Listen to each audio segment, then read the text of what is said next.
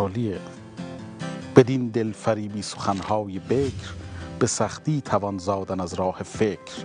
سخن گفتن بکر جان سفتن است نه هر کس سزای سخن گفتن است.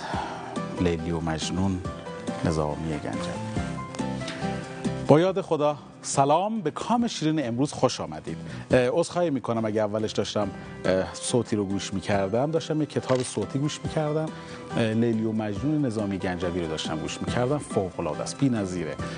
بعضی وقت آدم سر شلوغ باشه می‌تونه که کتابای صوتی گوش بکنه. ببخشید من اینجا فکر می‌کنم خیلی به هم ریخته باشم هدفونمو در بیارم.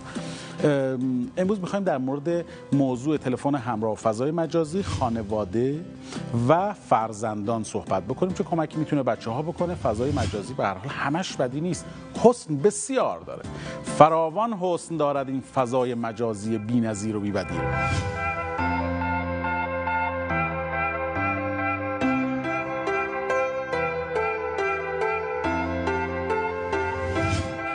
شیوه درست زندگی کردن در فضای مجازی و استفاده از اون رو فرهنگ سازی بکنیم برای اینکه بدونیم که چی کار باید بکنیم. از هر چی بیشتر بترسیم سرمون میاد.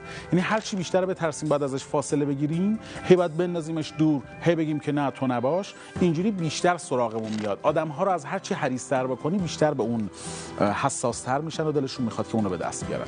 اولا اولین نکته که می‌خوام خدمتتون عرض بکنم اینه. تلفن همراه داشتنش بسیار لازمه. توی هر سن و سالی به فضا و فضا و فراخور اون سن و سال کاملا لازمه و واجبه. فقط متناسب با سن بسیار تعریف های گوناگونی داره. یعنی چطور؟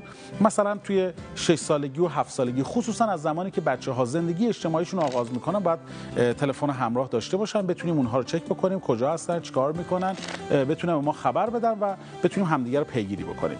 متناسب با سن می‌تونن از تلفن های هوشمند استفاده بکنن. آخرین آماری که وجود داره حدود 40 میلیون ما تلفن همراه داریم دست تلفن همراه هوشمند داریم دست قریب به 80 میلیون ایرانی. یعنی نیمی از ایرانی ها دارن از تلفن همراه هوشمند استفاده می‌کنن.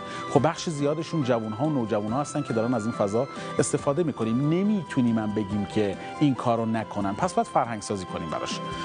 بله درسته. استفاده زیاد از تلفن همراه تمرکز رو کاهش میده توانایی کلامی رو کاهش میده تعاملات اجتماعی رو کاهش میده اضطراب رو افزایش میده. در مورد استفاده بچه ها از, ف... از فضا و ت... فضای مجازی و تلفن همراه یه نکته ای رو می‌خوام عرض بکنم خدمتتون. اولا محکم باشید.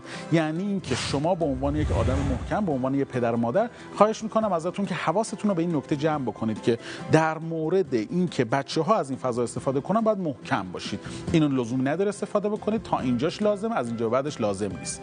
دوم اینی که الگو باشید. من خیلی وقتا پدر مادری می‌بینم که تلفن همراه دستشون همینجوری دارن بازی می‌کنن و می‌بینید دیگه. پدر مادرایی که دارن دائما از تلفن همراهشون استفاده می‌کنن و دائما دارن بازی می‌کنن. بعد بچه‌هاشون میگن که برو درس تو بخون. خب امکان پذیر نیست از من. استفاده از تلفن همراه یه چیزی داره یه حد و حدودی داره یه شرایط استفاده ای داره کلی فضای آموزشی توی تلفن همراه و فضای مجازی وجود داره که می‌تونیم از اونها استفاده بکنیم. از آموزش زبان گرفته تا کتاب های صوتی گرفته تا آموزش های مختلف تا مسیریاب های متفاوت گرفته اینقدر تلفن همراه می‌تونه به شما فضاهای بی‌نظیر و بی‌بدیلی به شما بده فضاهای آموزشی از آموزش چه می‌دونم آشپزی بگیرید تا برای خانم ها تا گرفتن الگوهای متفاوت برای آقایون نرم افزارهای بسیار متعددی توی فضاهای مجازی است که از مهندسین و پزشکان و روانشناسان و کسبه متفاوت تا حتی راننده های تاکسی می‌تونن از این فضا استفاده بکنن و این فضا رو بچه ها آموزش بدن. می‌خوام این نکته جانان بگم و اونم اینه یه وقتایی ما میگیم که معتاد نشیم به تلفن همراهی با همون همراهمون نباشه بریم کنار تختمون می‌ذاریم کنار متکامون می‌ذاریم باهاش میخوابیم. بچه هایی که از این تلفن همراه استفاده می‌کنن خوب بلدن. من خیلی از بچه ها رو می‌بینم که وقتی تلفن همراه کار روزانهشون باش تموم میشه میذارنش یه گوشه ای دورتر. مثل اینکه مسواکمون جا داره خمیر دندونمون جا داره لباسامون جا داره. تلفن همراهمون هم یه جایی داره. ما بلد نیستیم جاش کجاست. بچه ها خوب بلدن. اینجوری همه آروم میشن. کامتون شد